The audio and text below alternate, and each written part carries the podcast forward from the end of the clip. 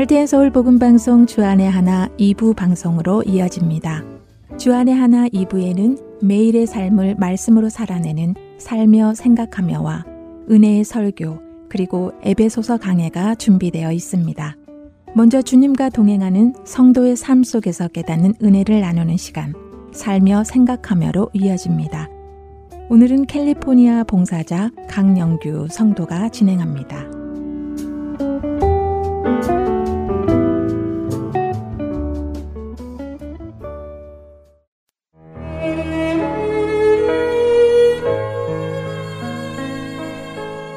신앙의 생활을 하다 보면 왠지 나만 많이 일하고 있다고 느끼는 때를 만나게 됩니다.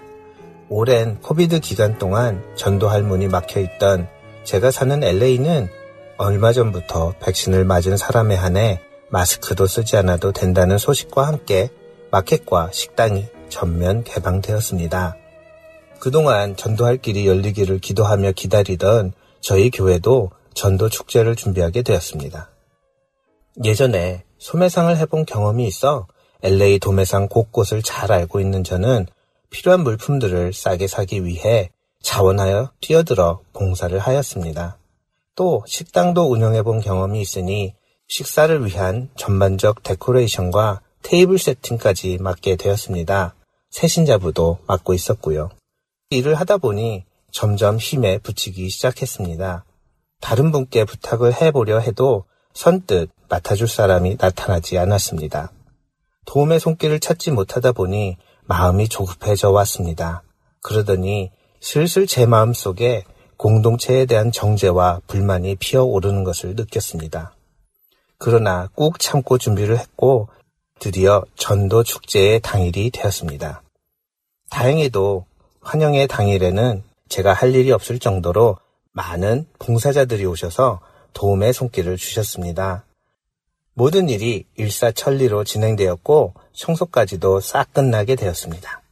많은 분들에게 전도할 수 있는 귀한 시간이 되어 하나님께 감사를 드렸습니다. 환영회를 마치고 나서는 서로 서로 수고했다, 고맙다 하며 인사를 나누었습니다.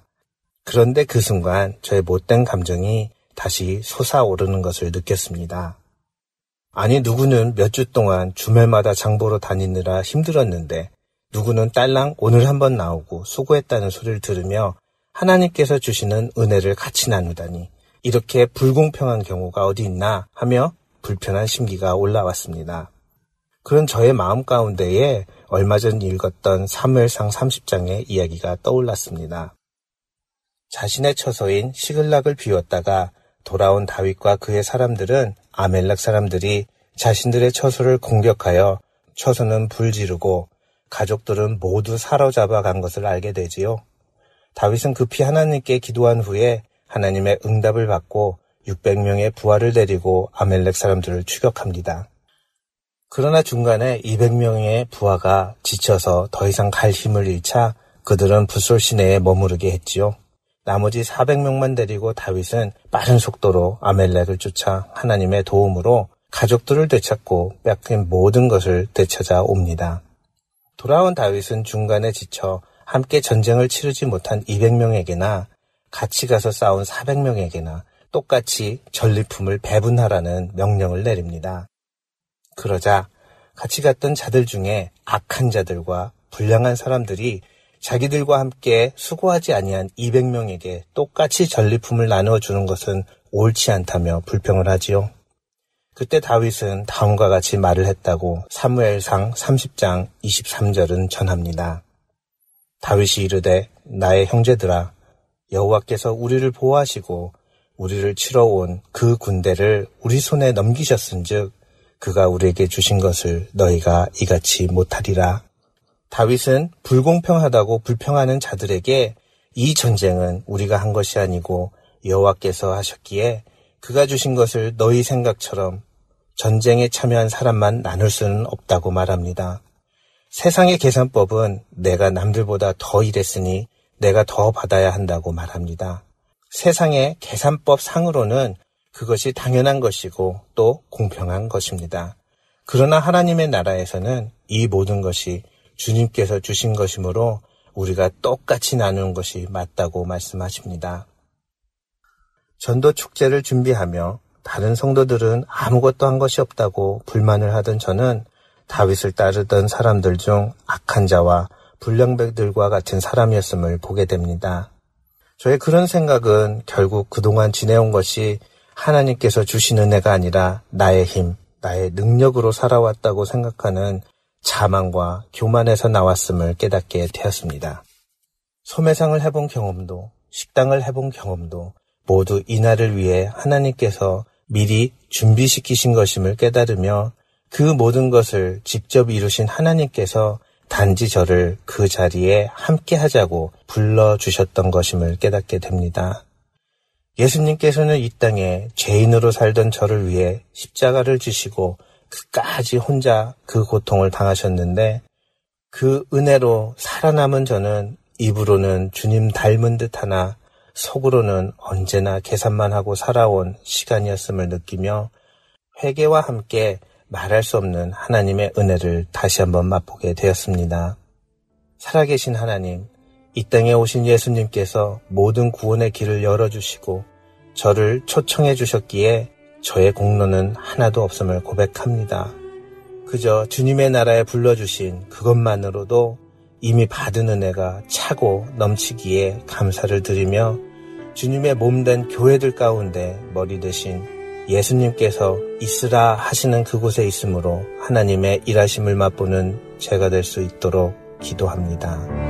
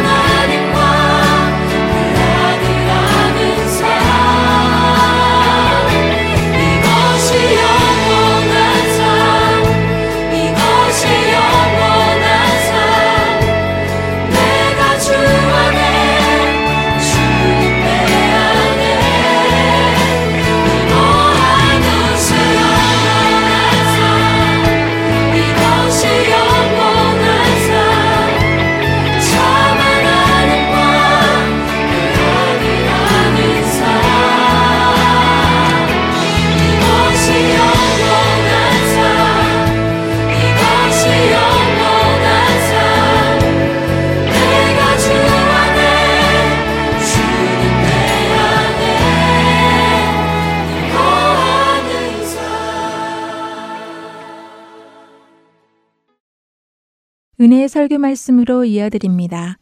오늘은 롤스캐롤라이나 그린스보로 한인 장로교회 한일철 목사님께서 창세기 25장 27절부터 34절까지의 말씀을 본문으로 야곱과 에서의 길, 다른 관점이라는 제목의 말씀 전해 주십니다.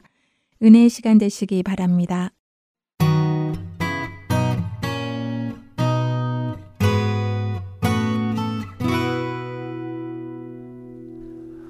저는 구약 시대에 살았던 사람들 중에 아브라함을 꼭 한번 보고 싶습니다.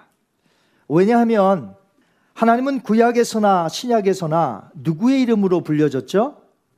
아브라함의 이름으로 불려졌어요. 아니 아브라함이 어떤 사람이길래 하나님은 나타나실 때마다 나는 아브라함의 하나님이니 아브라함의 하나님이니 이렇게 불려졌을까요? 그 아브라함을 한번 보고 싶어요. 또한 아브라함은 믿는 자들의 믿음의 조상이 되기 때문에 이 위대한 인물 한번 보고 싶습니다. 여러분은 믿음의 조상, 또 하나님께서 나타나실 때마다 나는 아브라함의 하나님이니 그 아브라함을 한번 만나보고 싶지 않으신가요? 제가 아브라함을 만나보고 싶은 이유는 들어보고 싶어서 그래요. 하나님께서 맨 처음에 아브라함을 택하셨을 때, 가라 했을 때 그 환상, 그리고 그에게 매번 나타나셔서 그 아브라함에게 말씀하셨던 그, 그 아브라함의 그 스토리텔링, 한번 아브라함에게 듣고 싶어요. 하나님은 어떤 분이신지, 아브라함은 또 어떻게 순종했는지. 창세기에서는 아브라함과 그의 손자인 야곱이 함께 있는 모습을 창세기에서는 한 번도 언급한 적이 없습니다. 그러면 야곱은 할아버지인 이 아브라함을 만나봤을까요? 함께 이야기를 나눠봤을까요? 야곱과 이 아브라함이? 여러분에게 한번 질문해 볼게요. 여러분 생각에는 야곱은 할아버지였던 그 위대한 아브라함을 만나본 적이 있었을까요? 없었을까요? 창세기는 안 나타나요. 여러분 어떻게 생각하십니까? 자, 논리적으로 한번 그럼 생각해 보겠습니다. 논리적이에요. 아브라함은 100세에 누굴 낳았습니까? 이삭을 낳았습니다. 그리고 175세에 죽었으니 이삭의 나이가 75세 되던 때에 그의 아버지 아브라함이 죽었겠죠? 자, 이삭은 40세에 결혼했어요. 근데 20년간 자식이 없었습니다. 60세에 쌍둥이 아들인 에서와 야곱을 낳았습니다. 자, 그러면 쉽게 답이 나오겠죠. 아브라함이 죽었을 때 손자 야곱의 나이는 15세. 15세였다는 것이에요. 아브람과 야곱은 15년간 함께 장막 생활을 했었을 것입니다. 그래서 신약 성경 히브리서 저자는 할아버지인 아브람과 손자 야곱이 함께 텐트 안에서 장막 생활을 했다고 말하고 있습니다. 한번 볼까요? 히브리서 11장 9절 말씀 잘 보세요. 저기 그가라는 말은 아브람을 얘기하는 겁니다. 시작. 믿음으로 그가 이방의 땅에 있는 것 같이 약속의 땅에 거류하며 동일한 약속을 유업으로 함께 받은 이삭 및 야곱과 더불어 장막에 거하였으니. 자 분명히 말했죠? 아브람과 이삭 그리고 누구요? 야곱 손자까지 만 15세가 되는 그날까지 장막에 함께 거했다라고 히브리서 저자가 성령의 감동을 받아 성경을 기록을 했습니다. 15세이면 high school 1학년쯤 돼요. 이 정도이면 부모님이나 할아버지에게로부터 많은 신앙교육을 받을 수 있는 나이였습니다. 그래서 여러분, 많은 선교사님들이 선교지에 가서 모든 사람에게 복음을 전하지만 특별히 포커스를 맞추는 그 그룹이 있어요. 누구죠? 누굴까요? 어린아이들. 어린 아이들에게 더 포커스를 맞춰서 복음을 전한다는 거죠. 왜 그렇습니까? 이 나이가 좀 든 사람보다 훨씬 더 복음을 스폰지처럼 빨아들인다는 거죠. 순수하게 받아들인다는 거죠. 왜냐하면 아직 인격이 형성이 아직 안 되고 있는 상태니까 나이가 이제 중년이나 나이가 든 사람들은 고집이 많아요. 고집이 많아. 그 다음에 자기가 믿고 있는 신들이 있을 거 아니에요. 그러니까 복음을 전해도 잘 받아들이지 않아요. 그러나 어린 아이들한테는 그 복음을 전하면 속도가 빠르다는 것이에요. 순수하게 받아들이고. 이 사실을 알고 있는 유대인들은 그래서 어려서부터 이 교육에 힘쓰는 것입니다. 그렇기 때문에 교회나 우리 가정에서 아이들이 어렸을 때에 신앙적으로 바로 가르쳐야 될 줄 믿습니다. 이 아이들이 성장해서 잠깐 곁길로 간다 할지라도 하나님이 그 아이들을 돌아오게 할 것이에요. 왠지 아세요? 어려서부터 신앙을 받은 자들은 돌아오게 돼 있어요. 또 이렇게 곁길로 안 갈 수도 있고요. 여하튼 어린 아이들에게 신경 써야 되는 거죠. 그 이유가 바로 교회 교육에 있습니다. 자, 그런데 할아버지인 아브라함에게서 야곱만 신앙생활을 배웠을까요? 아, 쌍둥이인데. 그럼 에서는 어려서 그저 장막 밖에 그냥 내던져졌을까요? 아브라함, 이삭, 야곱만 장막에 있었겠느냐 하는 거죠. 아니죠. 쌍둥이 형이었던 에서 역시 장막 안에서 할아버지 아브라함의 말씀을 들었을 것 아니겠습니까? 그러나 에서는 신앙에 관심이 없었어요. 창세기 25장 27절에 이렇게 되어 있습니다. 그 아이들이 장성함에. 자, 이제 장성했어요. 자, 이때는 이미 어때요? 할아버지 아브라함은 돌아가셨어요. 자, 이제 성경은 그들이 성장한 후에 어떤 중요한 한 사건으로 우리를 인도합니다. 창세기 25장 27절 한번 같이 읽겠습니다. 시작. 그 아이들이 장성함에 에서는 익숙한 사냥꾼이었으므로 들사람이 되고 야곱은 조용한 사람이었으므로 장막에 거주하니 아멘. 창세기 저자인 모세는요. 단지 여기서 그들의 외모가 다르고 직업이 다르다는 것을 말하려는 것이 아닙니다. 좀 더 근본적인 것을 말하고자 하는 것이에요. 그들이 성장하면서 그동안 배웠던 영적인 그 spiritual life, 영적인 삶에 대한 관점이 하나님 안에서 너무나 확연하게 다르다는 것을 지금 이 창세기 저자인 모세는 말하고 있는 것이에요. 믿음의 가정에서 태어나지 않았습니까? 쌍둥이가. 그러나 하나님을 배웠음에도 불구하고 에서는 세속적인 삶, 거기에 관심을 두고 살았다는 것이에요. 반면에 야곱은 하나님의 가르침 속에서 영적인 것에 관심을 갖고 자라났던 것입니다. 오늘 본문을 보시면 야곱이 집에서 붉은 죽을 쓰고 있는데 에서가 사냥을 하고 들에서부터 돌아왔습니다. 사냥하러 나가면 잠시 몇 시간 있다 오는 경우도 물론 있겠습니다만 대부분이 한 번 나갔다 오면 며칠씩 걸려요. 이 형제 쌍둥이니까 그리고 항상 그 패턴이 있으니까 이 야곱은 분명히 언제쯤 돌아올 것이라는 것을 잘 알고 있었을 거예요. 돌아오면 뭐 파김치가 돼서 돌아옵니다. 피곤하죠. 자, 그때 들어와 보니까 이 붉은 죽을 쓰고 있는데 냄새가 너무나 좋은 것입니다. 그리고 너무나 맛있어 보여요. 자, 야곱에게 나로 하여금 좀 먹게 해줘 부탁을 합니다. 그때 야곱은 이렇게 말합니다. 창세기 25장 31절 말씀. 야곱이 이르되 형의 장자의 명분을 오늘 내게 팔라. 형의 장자의 그 장자의 명분 오늘 내게 팔라. 그러면 내가 주겠노라. 야곱이 에서에게 장자의 명분을 팔라고 했던 말만 들어보면 요때 요 말만 들어보면 야곱처럼 못된 사람이 어디 있고 아주 약삭 빠르고 계획적이고 괴락이 많고 치사하고 아니 가족에게 팥죽 한 그릇을 판단 말이에요. 여러분 가족에게는 팥죽 한 그릇이 아니라 더 먹어 더 먹어. 혹은 이웃집에게도 나눠주는데 어찌하여 이 야곱은 매정하게 팥죽 한 그릇을 형에게 장자의 명분을 팔라고 말할 수 있는가? 야곱은 교활하고 약삭 빠른 자의 대명사로 우리에게 각인되어 있습니다. 이뿐 아니라 나중에 어머니와 함께 계략을 꾸며서 아버지를 속여 에서에 갈 축복을 가로채은 그 야곱은 이미지가 우리 성도들에게 많이 안 좋다는 거예요. 야곱하면 꾀돌이.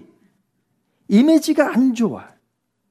하지만 오늘 저는 여러분에게 야곱의 이 진 면목을 좀 말씀드리려고 해요. 제가 좀 야곱을 대신해서 여러분에게 좀 말씀드리려고 그래요. 만약 성경이 이 사건들을 통해서 야곱에 대해 나쁜 평가를 내렸다면 우리 또한 야곱에 대해서 나쁜 평가를 내려도 돼요. 그러나 성경이 야곱을 나쁘다고 평가하지 않는다면 우리는 그를 가리켜 나쁘다고 평가하면 안 된다는 거예요. 우리 생각을 바꿔야 돼요. 야곱 하면 그 아주 그냥 못된 애서 그러면 왜 구라고 말이지. 이 사고, 이 생각 바꿔야 된다는 거예요. 오늘 우리의 삶에 있어도 마찬가지입니다. 하나님이 나쁘다고 평가하지 않고 오히려 칭찬하는 그 사람을 우리가 나쁘다고 평가할 수 있거든요. 하나님이 좋다고 평가했는데 우리는 나쁘다고 평가할 수 있다는 거예요. 그러면 안 된다는 거예요. 하나님은 그 사람을 기뻐하시는데 사람들이 그 사람을 안 좋게 평가한다면 이 얼마나 잘못된 것입니까? 관점이 하나님과 너무나 다르니까. 반면에 하나님이 어떤 사람을 나쁘게 평가해요. 근데 우리가 그 사람을 좋게 평가하면 안 된다는 거죠. 즉, 하나님의 관점을 가지고 우리도 살아가야 한다는 것이죠. 여러분, 이런 이야기가 있습니다. 1923년 저 시카고에 에지월트 비치 호텔에서 당시 미국의 부호 9명이 한 자리에 모인 적이 있어요.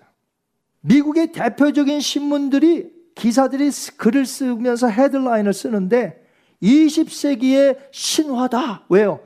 미국의 부호 9명이 한 자리에 모였다는 거예요. 이런 일이 그냥 없죠. 그러니까 막 가슴 벅차게 이 신문 기자들이 그렇게 신문 기사를 냈습니다.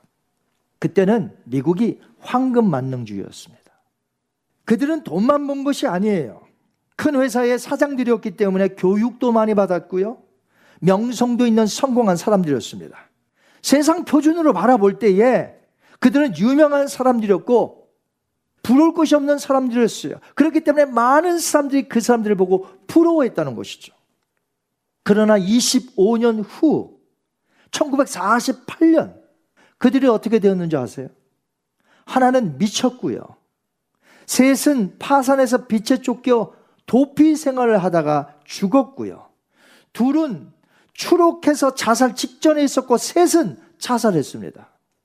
20세기의 신화 떠들어대던 아홉 명 중에 단 한 사람도 행복한 사람이 없었어요. 왜 그렇게 되었을까요? 자기 생애에서 주님의 초청을 거부하고 세속적인 것에만 깊은 관심을 갖고 그것을 목표로 살았기 때문에 그렇다는 것이에요. 그 끝은 허무한 것입니다. 우리 예수님을 믿는 크리스찬들이 오랫동안 잘 이렇게 신앙생활 하다가 중한 병이 들고 죽을 때가 되면 왠지 마음에 그 허전함, 아, 인생이 이런 거구나. 예수님을 평생 믿었는데도 불구하고. 그런데 믿지 않았던 사람이면 어떻게 될까요? 이 세상이 다인 줄 알고 그저 고장난 기차처럼 막 달려왔는데 아무것도 아니 허무해. 그 끝이 너무 비참하다는 거죠. 야곱이 형의 장자의 명분을 내게 팔라. 이렇게 말 한마디는 무슨 뜻이냐면 그가 장자의 축복권을 얼마나 사모했는지를 우리가 알아야 한다는 것이. 야곱은 장자의 명분을 간절히 원했습니다. 반면에 에서는요, 이 장자의 축복권을 얼마나 하찮고 아무것도 아닌 것으로 여겼는지 우리가 성경을 통해서 알 수 있습니다. 에서가 무엇이라고 했나요? 창세기 25장 32절 말씀 같이 읽습니다. 시작. 에서가 이르되 내가 죽게 되었으니 이 장자의 명분이 내게 무엇이 유익하리요? 죽게 되었으니. 우리 왜 그런 말 자죠? 배고파 죽겠네. 그 정도예요. 에서가 딱 그 수준이에요. 그런데 배고파 죽겠으니 내게 있는 장자의 몇 분, 이게 내게 무슨 유익이래요? 너 가져라. 도대체 장자의 명분이 무엇이길래 야곱은 그토록 사모하며 갖기를 간절히 원했고 에서는 그 장자의 명분이 자기에게 무엇이길래 그토록 가볍게 여겨서 팥죽 한 그릇에 팔아버릴 수 있냐는 것이. 창세기 25장 33절, 34절 한번 같이 읽습니다. 시작. 야곱이 이르되 오늘 내게 맹세하라. 에서가 맹세하고 장자의 명분을 야곱에게 판지라. 야곱이 떡과 팥죽을 에서에게 주매 에서가 먹음에 마시고 그 다음에요 일어나 갔으니 에서가 장자의 명분을 가볍게 여겼더라. 여러분 장자의 명분이 무엇인 줄 아세요? 첫 아들로서 가질 수 있는 특권을 이야기합니다. 여기서는 이 장자로서의 얻는 재산이 상속도 있지만 그것만 있는 게 아니에요. 가정을 통솔할 수 있는 이 부친의 권위, authority를 공적으로 계승하는 것이에요. 그런데 이때는 족장 시대였습니다. 아브라함, 이삭, 야곱을 우리가 족장 시대라고 하는데 이 족장 시대의 아브라함의 집에서의 이 장자의 명분이란 무엇이냐? 가나안 땅과 후손에 대한 언약을 계승받는 축복이었다는 것이죠. 다시 말해서 장자의 명분이란 하나님의 언약이 이어지는 축복의 통로, 축복의 통로. 그렇기 때문에 야곱은 단지 아버지의 재산이 탐나서 장자의 명분을 갖고자 했던 것이 아니었다는 것이죠. 야곱은 아브라함과 이삭 그리고 그 다음으로 내려오는 이 언약의 계승을 받는 축복을 원했던 것이. 또한 구약 성경에 보면 장자는 누구의 것이라고 되어 있습니까? firstborn. 장자는 누구의 것이에요? 하나님의 것이. 장자는 내 것이라 하나님께서 구약 성경에 계속해서 강조하는 것이. 즉 야곱은 하나님을 섬기기를 원했던 거예요. 하나님을 간절히 원했던 것이 그의 언약, 그의 축복, 재산이 문제가 아니에요. 그 계승된 언약, 그 축복을 얻기를 원했던 것이죠. 이러한 여러 가지 이유로 인해서 쌍둥이로 태어난 야곱은 장자의 명분을 늘 사모했던 것입니다. 야곱이 아버지 이삭의 재산만을 원하지 않았다는 것을 우리가 알 수 있는 대목이 있어요. 여러분 야곱이 빈털터리로 아무것도 가지지 못하고 하란으로 도망가 20년을 지냅니다. 그때 가서야 하나님이 주신 은혜로 야곱이 자신의 가축대를 처음으로 갖게 돼요. 그 재산 아버지 이삭의 것이었나요? 아니요. 자기가 하나님의 은혜로 하나님에서 얻은 재산이에요. 또한 야곱이 만약 아버지의 재산만을 원하여서 장자의 명분을 원했다면 그 속마음까지 아시는 하나님께서 우리의 속마음 하나님이 다 보고 계시죠?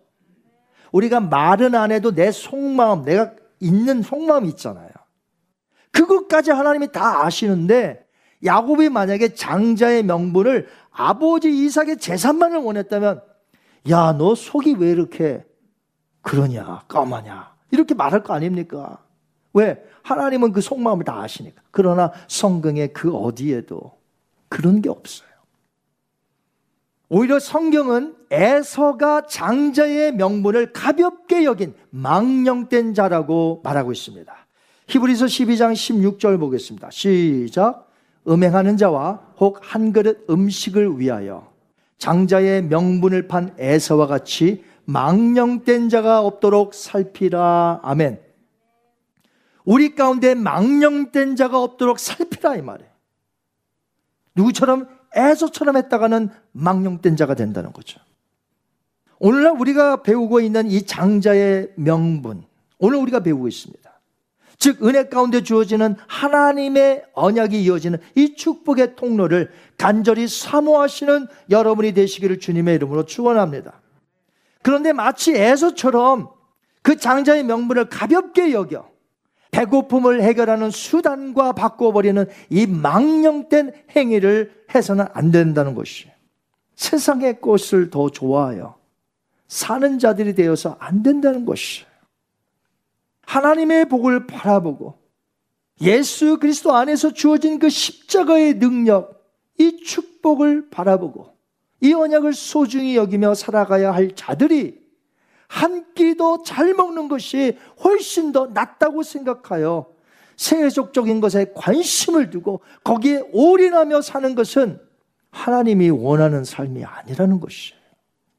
야곱은 할아버지 아브라함에게 놀라운 믿음의 그 계보를 잇기를 원했던 것이.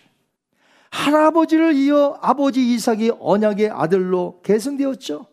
이스마엘이라는 아들이 먼저 있었으나 이스마엘이 아니라 이삭으로 계승이 되었습니다. 이제 이삭을 통하여 그 다음 아들로 계승이 되어야 되는데 쌍둥이가 있어요. 누구에게로 계승이 이어질까요? 야곱은 장자의 명분을 얻고 싶었던 것이에요. 할아버지가 갖고 있었던 그 믿음, 그것을 갖고 싶었던 것이. 나중에 어머니가 야곱으로 하여금 눈에 잘 보이지 않는 늙은 아버지를 속여서 형 에서처럼 꾸미게 했죠. 복을 받게 한 것도 사실 알고 보면 그 이삭이 베풀 그 축복 원래 누구에게 가야 되는 것이 원래 여러분 아세요? 원래 누구에게 가야 되는 거죠? 야곱에게 가야 되는 거예요. 근데 오늘 성경을 읽었습니다만 이삭은 왜 에서를 좋아했습니까? 그 아들이 사냥해서 가져오는 그 별미 이것 때문에 에서를 좋아했다고 그랬어요. 에서를 사랑했다고. 근데 그 아이들이 태어나기 훨씬 전에 어떤 일이 벌어졌습니까? 이 태중에 리브가 이 태중에 막 싸우는지라 이게 어찌 된 일입니까? 기도하니까 하나님이 말씀하셨어요. 내 태중에 둘이 있구나. 두 국민이 있구나. 큰 자가 작은 자를 섬기리라. 이미 벌써 정해져 있어요. 이삭이 베풀 축복은 에서가 아니라 야곱이 받기로 이미 정해져 있는데 이게 잘못 가려다가 바로 간 것이. 결과적으로 축복을 받아야 할 야곱이 받게 된 것이라는 것이죠. 야곱은 장자의 명분, 즉 하늘의 언약과 그 축복을 간절히 사모했던 자예요. 이 모습이 오늘 우리에게 나타나야 한다는 것이에요. 여러분 얼마나 사모하십니까? 천국을 사모하며 상급을 사모하며 그 언약을 사모하며 오늘 신앙생활을 하시나요? 땅의 것이 아닌 땅의 것은 사라지게 되어 있어요. 유한하단 말이죠. 유한해. 그러나 그 언약, 그 하나님이 주신 축복은 무한하다는 것이 무한해. 땅의 것이 아닌 하늘의 것을 사모해야 될 줄 믿습니다. 사도 바울이 무엇이라 했습니까? 땅의 것이 아닌 하늘의 것을 찾아라. 우리에게 교훈하지 않던가요? 야곱은 하란에서 20년 동안 숱한 고생을 하면서도 이 얻은 장자의 명분을 계속하여 사모하며 그 역경을 이겨냈어요. 그리고 20년이 지나서 이제 형 에서를 만나죠. 형이 군대를 데리고 온다는 말을 들었습니다. 얼마나 놀랐겠습니까? 그때 야곱은 자신이 가지고 있는 가축대를 다 앞세워서 준다고 그랬어요. 그러면서도 장자의 명분을 도로 주는 일을 하지 않았다는 것이죠. 자기가 그렇게 어렵게 모은 가축대는 다 줄지언정 예전에 얻었던 그 장자의 명분은 줄 수 없다는 것이죠. 왜 그렇습니까? 야곱에게 있어서 장자의 명분, 언약의 계승, 생명과도 같았기 때문에 그래요. 오늘을 사는 여러분은 이 장자의 명분을 어떤 관점으로 바라보며 살고 계시나요? 야곱처럼 하나님의 언약을 간절히 사모하며 하나님을 사모하며 살고 계신가요? 지금 내가 사는 것이 힘겨워도 장자의 명분, 즉 예수님이 주신 이 십자가의 언약과 축복을 끝까지 사모하며 이겨내고 계신가요? 여러분 그렇게 사시는 여러분이 되시기를 주님의 이름으로 축원합니다. 우리가 가져야 할 관점이 무엇입니까? 야곱과 같이 되어야 되지 않겠어요? 그냥 야곱은 교활한 놈, 못된 놈, 아주 그냥 약삭 빠른 놈. 우리가 이렇게만 계속 말할 겁니까? 야곱이 얼마나 이 장자의 이 명분을 사랑했는데, 얼마나 그 아브라함이 가르쳐 준 그 신앙을 갖기를 원했는데, 우리는 야곱과 같이 살지 않으면서 야곱을 욕한단 말이에요. 에서처럼 살면 안 돼요. 한 끼도 잘 먹겠다고 장자의 명분을 바꿔버리는 그런 사람들. 여러분 중에는 없게 되기를 바랍니다. 이 세상은 우리 앞에서 사라질 것들이에요. 야곱은 훗날 애굽의 바로왕 앞에서 내가 험악한 나그네 인생길을 살았습니다. 라고 고백해요. 맞아요. 인생은 나그네 인생. 험악합니다. 하루하루 살기 힘들고 고통이 있고 페인이 있고 하지만 그 험악한 나그네 인생길에서도 야곱은요, 장자의 명분을 사모하며 그걸 붙들고 한평생 살았다는 것이 주님이 주신 언약과 축복만 있으면 좋겠습니다. 이것이 저와 여러분의 모습이어야 된다는 것이죠. 이제부터 여러분 야곱을 뭐라고 하지 마세요. 장자의 명분을 소리 여겨 명령된 자로 살았던 에서를 본받지 말고 이 시대를 야곱과 같이 살아야 될 줄 믿습니다.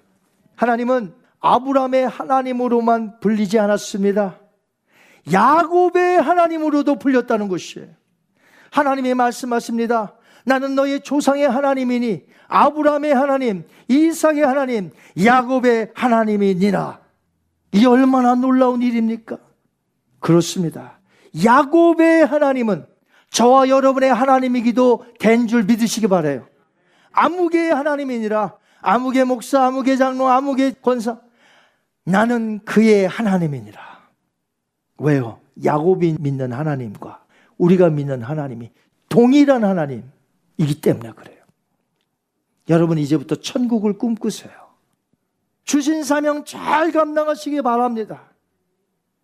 이제 야곱처럼 주님 안에서 주어진 이 언약, 이 축복, 우리가 축복의 통로가 되어야 되겠습니다. 남들에게 흘려보내는 축복의 통로.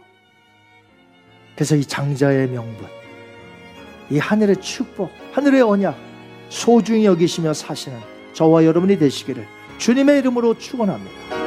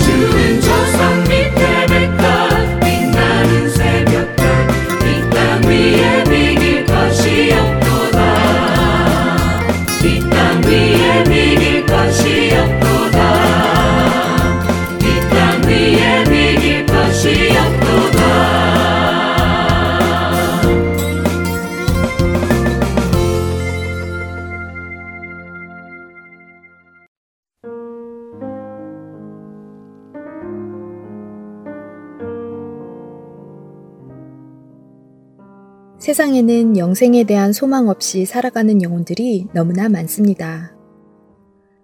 하트앤 서울 복음 방송은 절망 가운데 살아가고 있는 이들에게 진정한 소망이신 예수님을 전하는 메신저입니다.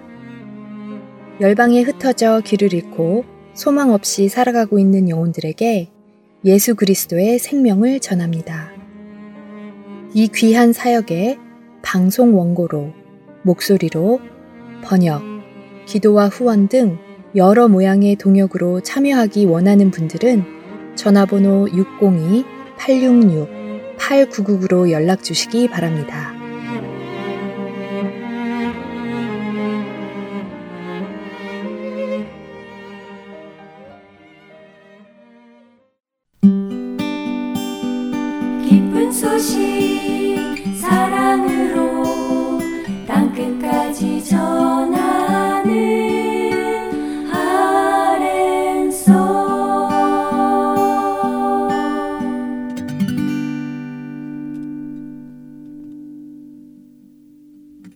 계속해서 에베소서 강해 보내드립니다.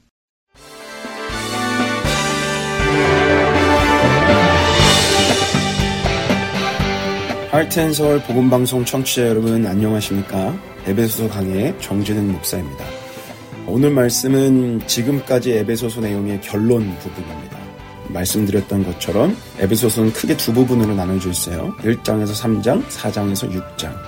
1장에서 3장은 우리를 구원하신 분이 어떤 분이시고 또 우리가 어떤 구원이라는 선물을 받았는지 그 구원에 대한 교리를 아주 잘 설명해 놓았습니다. 그리고 그 4장부터 6장까지는 그렇게 구원받았던 우리, 죽었던 우리가 하나님의 은혜로 예수 그리스도를 믿어 새로운 피조물이 된 우리가 그 하나님의 걸작품이 된 우리가 어떻게 새로운 피조물로 살아가야 되는지 부르심에 합당한 모습을 설명하고 있다라고 말씀드렸어요. 이 두 부분이 잘 기억이 나시죠? 자, 오늘 그렇게 구원받은 자, 하나님의 걸작품이 된 자가 이렇게 부르심에 합당하게 이렇게 살아가야 되는데 그렇게 살아가기 위해서 마지막으로 중요한 것이 있다라고 선언해 주는 게 바로 오늘 본문이에요. 그래서 10절에 이렇게 말씀합니다. 끝으로 너희가 주 안에서와 그 힘의 능력으로 강건하여지고 끝으로 finally라고 얘기해요. 자, 이제 마지막으로 내가 정말 중요한 이야기를 할게. 그게 뭐냐면 너희가 그렇게 새로운 피조물이 된 너희가 주 안에서 그분의 능력으로 강건해야져야 해. 라고 선포하고 있는 거예요. 이것이 구원의 방법과 구원받은 자의 모습을 다 설명하고 나서 마지막으로 건면하는 내용입니다. 그분 안에서 그분의 힘으로 강건해져라. 저는 오늘 말씀을 통해서 우리가 왜 그분 안에서 강건해지고 어떻게 강건해질 수 있는지 그 방법을 잘 묵상하고 알기를 원합니다. 그래서 하나님의 은혜로 그분을 믿어 이제 새로운 부르심을 받은 새로운 피조물이 된 우리가 강건해진 모습으로 복된 삶을 살아가는 여러분과 제가 되는 그 말씀이 되기를 예수님의 이름으로 간절히 축복합니다.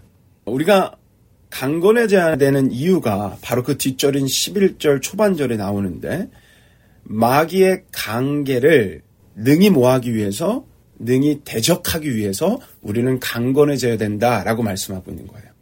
다시 한번 말씀드리면 마귀인 즉 악한 영들이 우리를 공격하기 때문에 그들의 관계를 가지고 우리를 넘어뜨리려고 하기 때문에 우리는 강건해져야 된다라고 말씀하고 있는 겁니다. 사랑하는 여러분, 우리는 하나님의 은혜로 예수 그리스도를 믿음으로 말미암아 새로운 사람, 즉 하나님의 걸작품이 되었습니다. 우리는 그분의 은혜로 의인이 되었고 하나님의 자녀가 되었고 하늘 시민권을 가진 자들이 되었습니다. 그런데 이러한 신분의 변화는요. 끝이 아니라 새로운 시작을 이야기하는 것입니다. 우와 나 예수님으로 말미암아 변화받았어 새로운 사람이 되었어라고 끝나는 게 아니에요. 그때부터 새로운 의인의 삶, 그 새로운 걸작품에 대한 마땅한 삶이 시작되는 거예요. 그래서 하나님을 사랑하고 내 이웃을 내 몸같이 사랑하며 어두운 세상 가운데 빛을 비치는 그 새로운 삶을 우리는 이제 시작된 겁니다. 근데 문제는 우리가 마냥 새로운 삶의 모습으로 살아가지 못하도록 수많은 공격이 그때부터 동시에 온다라는 거예요. 다시 말해서 내가 이제 좀 믿는 사람처럼 살아가 보려고 하는데 그렇게 못 살아가도록 하는 방해가 새 삶이 주어짐과 동시에 놓여진다라는 거예요. 그래서 윌리엄 거널이라는 학자는요, 이런 상태를 아주 잘 표현했는데 이렇게 말했습니다. 구원받은 한 영혼을 두고 하늘의 기쁨의 종이 울려 퍼지는 것과 동시에 지옥에는 비상벨이 요란스럽게 울리기 시작한다. 너무 잘 표현한 것 같아요. 한 영혼이 구원받으면 하늘에서 기쁨의 막 종소리가 울려 퍼지지만 그와 동시에 지옥에는 비상벨이 요란스럽게 울리기 시작한다. 여러분 하나님의 은혜로 구원받은 새 사람이 되는 순간 우리에게 한 가지 동시에 주어지는 상황이 있는데 그것이 바로 spiritual warfare, 영적 전쟁이 시작한다는 거예요. 방금 보았던 말씀처럼 악한 영, 그 마귀들이 여러 가지 방법을 통해서 우리를 넘어뜨리려고 호신탐탐 덤벼든다는 거예요. 이 사실을 너무나 잘 알고 있는 사도 바울은요, 마지막으로, finally, 새 사람으로 살아가려고 하는 그들에게, 감격이 있고 발버둥 치는 그 사람들에게 마지막 겉면을 하는 거예요. 너희들에게는 spiritual warfare, 영적 전쟁이 동시에 도사리고 있으니까, 이제는 주님의 힘으로 강건해져서 그 영적 전쟁을 승리해라, 라고 말씀하고 있는 겁니다. 그러니까 이 에베소서의 구조는요, 너무나 아름다운 구조로 잘 되어져 있는 거예요. 그런데 이 영적 전쟁을 우리가 정말 잘 알아야 되는 것이 있어요. 아주 중요한 포인트가 있는데, 바로 그 영적 전쟁의 싸움의 대상이 누구냐라는 거예요. 그 싸움의 대상을 12절에서 분명하게 말씀해 주고 있습니다. 제가 읽어 드릴게요. 들어보세요. 우리의 씨름은, 여기서 우리의 씨름은 우리의 싸움은 이라는 뜻인데, 우리의 싸움은 혈과 육을 상대하는 것이 아니요. 통치자들과 건세들과 이 어둠의 세상 주관자들과 하늘에 있는 악의 영들을 상대함이라. 첫 구절을 보면 우리의 싸움은 누구에 대한 것이 아니라고 나오죠? 혈과 육이라는 거예요. 여러분 혈과 육이 뭐예요? 우리의 가족, 우리의 피를 나눈 우리의 가족, 형제 자매를 얘기하는 거죠. 근데 단지 우리의 physical한 피를 나눈 것이 아니라 예수 그리스도의 보혈을 우리가 함께 나눈 믿는 성도들, 우리 형제 자매들과의 싸움이 아니라는 거예요. 여러분 이것은 너무나 중요한 분별입니다. 싸움의 대상의 분별이에요. 사랑하는 여러분, 우리의 싸움은 혈과 육이 아닙니다. 우리의 싸움은 우리의 영적 전쟁은 그 대신 이 세상의 권세 잡고 어두운 세상의 주관자, 즉 악한 영인 사탄하고의 싸움이라고 분명하게 우리에게 말씀해 주고 있어요. 이건 너무나 중요한 분별이자 정의입니다. 이 분별을 하지 못해서 우리는 잘못된 대상과 싸움을 하고 있기 때문입니다. 군대에게 분명한 주적이 있습니다. 그건 우리나라를 못 살게 하는 다른 어떤 대상이죠. 그런데 군대 간 군인들에게 원수는요, 그 주적은 간부예요. 나를 못 살게 하는 저 간부. 남편들에게 원수는 아내입니다. 아내들에게도 원수는 남편입니다. 자녀들에게는 원수가 부모입니다. 교회 안은 어떻습니까? 영적으로 깨어서 사단의 계략들을 대항해야 되는 그 교회 안에 악한 영을 미워하기보다 내 형제 자매인 다른 성도를 더 미워하고 시기 질투하고 싸웁니다. 이게 현실입니다. 여러분 내 가족, 내 이웃, 교회 안의 성도는 원수가 아니라 사랑해야 되는 대상입니다. 특별히 새 사람이 된 우리들에게는 사랑하며 살아가야 하는 삶이 주어졌어요. 그 새 삶이 주어졌어요. 그런데 그럼에도 불구하고 이 spiritual warfare를 모르기 때문에 그 대상을 우리가 자꾸 분별하지 못하기 때문에 망각하기 때문에 우리는 우리의 주적인 악한 영이 아니라 사랑해야 될 대상인 형제 자매와 싸우고 있다라는 거예요. 그게 현실이라는 겁니다. 저희 교회 한 집사님께서 어렸을 때 이야기를 해준 적이 있어요. 다니던 교회에서 목사파 장로파로 파가 나눠져서 싸움을 한 거예요. 서로 예배당을 점검하고 용역들을 불러가지고 용역들이 몽둥이를 가지고 와서 상대편인 교인들을 때리고 난리도 아니었답니다. 어릴 때 그 모습을 보고 너무 실족하고 시험이 들어서 교회를 떠났다라는 거예요. 이 이야기가 뭐 one day two day 아니지 않습니까? 여러분 이 모습들은요 영적 전쟁에서 패배한 모습이에요. 오늘 본문 말씀은 우리의 싸움은 혈과 육의 싸움이 아니고 악한 영들의 싸움이라고 분명하게 말씀했는데도 불구하고 우리는 우리를 넘어뜨리려고 하는 그 악한 영들이 아니라 그들에게 넘어가 사랑해야 되는 대상과 피 터지게 싸움을 하고 있어요. 저희 교회는 매해 단기 선교를 떠납니다. 근데 제가 단기 선교를 떠날 때 그 단기 선교 팀원들에게 제가 제일 강조하면서 말하고 있는 게 있어요. 그게 바로 오늘 말씀이에요. 왜냐면 선교지에 가면요. 이 영적 전쟁이 엄청나거든요. 근데 악한 영들은 이 영적 전쟁을 이 자기, 이 악한 영하고 하게 하지 않고요. 같이 선교를 하러 간 그 팀원들하고 싸우게 만듭니다. 여러분 잘 생각해 보세요. 가족들하고 사는 거 쉽습니까? 쉽지 않습니다. 서로 맞춰가야 돼요. 자녀들하고 맞춰가야 돼요. 남편과 아내하고도 맞춰가야 돼요. 같이 살아가는 게 정말 쉽지 않은데 15박 16일 뭐 이렇게 많이 오래 간다고 쳐봐요. 근데 생판 같이 잠자고 하지 않았던 사람들하고 같이 잠자고 먹고 하루 종일 같이 살아가요. 얼마나 그게 힘든 건지 아세요, 여러분? 그게 아무것도 아닌 것 같습니까? 그게 너무 힘들어요. 그리고 성교를 가면 몸이 피곤해요. 다른 지역에 가서 그곳에서 또 막 봉사를 해야 되니까.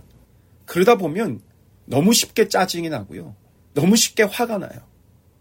그냥 먹을 때 먹는 소리만 들어도 듣기가 싫은 거예요. 저 사람 같이 자는데 저 사람이 너무 코를 골아서 잠을 못 자는 거예요. 말을 함부로 하는 게 보여요. 아니, 저 사람이 교회 다닐 때는 저렇지 않았는데? 저 사람에 대한 미움이 막, 막 샘솟듯 막 나와요. 그래서 정말로 단기 선교 가서 정말 많이 싸웁니다. 그래서 제가 단기 선교를 가기 전에 이 말씀, 오늘 이 어, 에베소서 이 말씀을 나누면서 우리의 싸움의 대상은 악한 영이지 우리가 아니라고 제가 강조하며 또 강조를 합니다. 여러분 분명하게 아셔야 해요. 내 옆에 있는 그 사람은요. 사랑해야 할 대상이지 싸움의 대상이 아닙니다. 악한 세력이 존재해요. 호심탐탐 우리를 노리고 있어요. 요한복음 8장 44절은 그 악한 세력은 거짓의 압이라고 정의해줘요. 온갖 이간질과 거짓말로 우리를 공격해 옵니다. 여러분 이 땅에 죄가 들어왔던 그 창세기 시절로 한번 돌아가 보세요. 뱀인 사탄이 아담과 하하를 찾아와 뭐라고 얘기합니까? 이 선악과를 먹어보라고. 그러면 너희가 하나님처럼 될 거라고. 사탕 발린 말로 거짓말을 합니다. 그 거짓말에 넘어갑니다. 그들은 죄를 짓습니다. 그리고 서로 탓합니다. 사탄은 여러 가지 모습으로 우리를 유혹합니다. 우리의 연약한 마음을 이용해서 사랑해야 할 대상을 미워하게 만듭니다. 탓하게 만듭니다. 달콤한 죄의 유혹 앞에 괜찮다라고 유혹합니다. 그래서 죄에 빠지게 만듭니다. 이 정도쯤이야 라고 생각하고 치부하게 만들어요. 그리고 넌 안 돼. 넌 버림받았어. 너 같은 놈이 하나님을, 하나님이 너 같은 놈을 사랑할 것 같아? 거짓말합니다. 그래서 하나님으로부터 멀어지게 만듭니다. 실제로 이런 사단 공격들은 존재합니다. 이 점을 관가해서 안 됩니다. 우리가 구원받아 새 사람이 되는 순간 지옥에서는 비상벨이 울리고 있어요. 언제든지 우리를 넘어뜨려서 형제들 간의 관계를 깨뜨리고 하나님의 영광을 드러내지 못하게 만들고 하나님과의 관계를 무너뜨려서 하나님 없이 좌절의 삶을 살아가게 만들려고 비상벨을 울리고 있다는 거예요. 그러나 여러분 중요한 사실이 있어요. 우리 주 하나님은 우리가 믿는 우리 주 하나님은 그 악한 영들과는 비교할 수 없을 정도로 강하신 분이라는 거예요. 어떤 것도 그 하나님을 이길 수 있는 존재와 대상은 없다라는 거예요. 그래서 그분을 의지하고 믿는 사람은 이유를 불문하고 그 영적 전쟁에서 승리하게 되어 있습니다. 그래서 13절에서 사도 바울이 이렇게 선포합니다. 그러므로 이런 영적 전쟁이 있어 하나님의 전신 갑주를 취하라. 이는 악한 날에 너희가 능히 대적하고 모든 일을 행한 후에 서기 위함이라. 사랑하는 여러분, 오늘 말씀은 이렇게 선포해 주고 있는 거예요. 악한 영들과 싸워야 하는 영적 전쟁이 분명히 있다. 그러므로 하나님의 전신갑주를 취하라. 여러분 하나님의 전신갑주가 뭔지 아세요? 바로 전신갑주란 로마 군인이 입었던 갑옷을 이야기하는 거예요. 근데 이 갑옷을 제가 일일이 설명할 수 없어요. 시간 관계상. 근데 여러분은 여기서 중요한 팩트 하나만 나눌게요. 여기서 중요한 건 이 하나님의 전신갑주, 하나님으로 무장한 사람. 그 사람은 반드시 승리자가 된다라는 거예요. 13절 아까 말씀에 취하라. 이는 악한 날에 너희가 능히 라고 얘기합니다. 언어로 보면 당연히 라는 뜻이 있어요.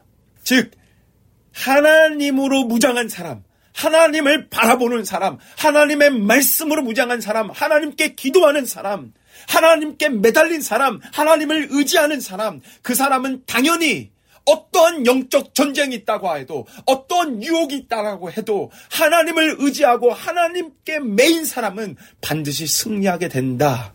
굳건히 승리하게 된다 라고 선포하고 있는 거예요.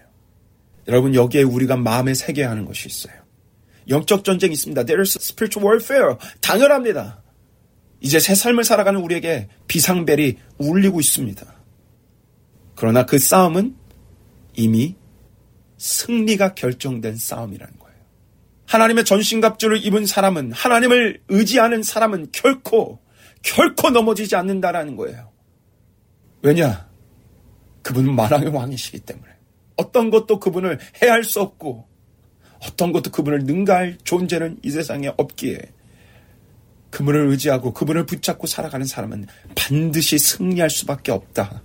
우리를 인커리지 해주고 있는 거예요.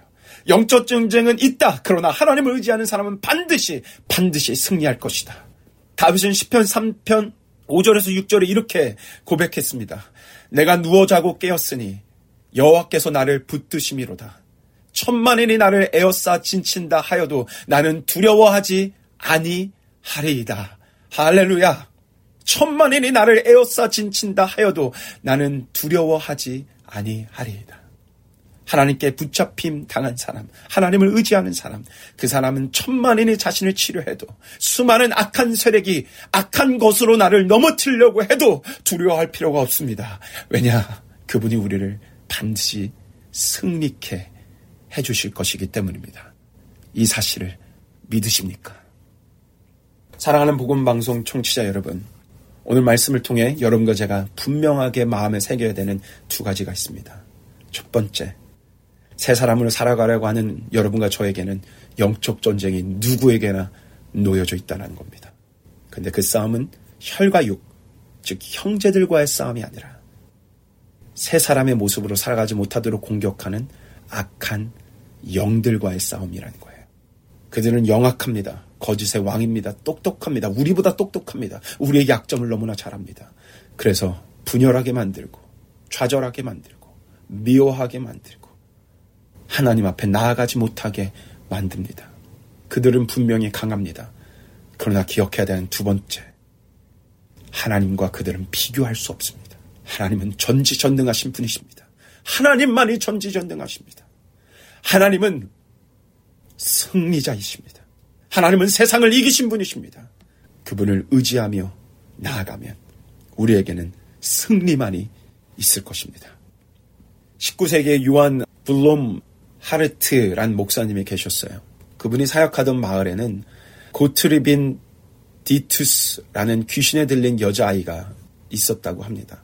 악령의 역사로 말미암아 고통당하는 여자애를 지켜보며 여러 가지 많은 고민에 빠졌대요. 그 목사님이 이런 생각을 하신 거예요. 내가 과연 저 악한 영과 싸워서 이길 수 있을까? 내가 저 귀신을 쫓아낼 수 있을까? 여러 가지 고민에 빠지며 기도하던 그 목사님은 오늘 말씀을 읽고, 아, 그래. 내가 정면으로 이 문제를 직면하며 싸워야겠다. 라고 마음을 다졌답니다. 결국 그분은 사람들에게 이렇게 선포했답니다. 지금까지 우리는 마귀가 어떤 짓을 할 수 있는지 충분히 보았습니다. 이제는 주 예수 그리스도의 능력을 볼 차례입니다. 그리고 예수 그리스도 이름으로 영적 전쟁을 하셨고요.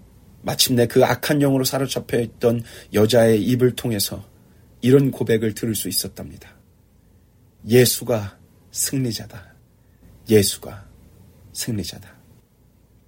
사랑하는 복음방송 청취자 여러분, 여러분의 삶에 악한 영이 얼마나 능력 있는지 충분히 보셨습니까?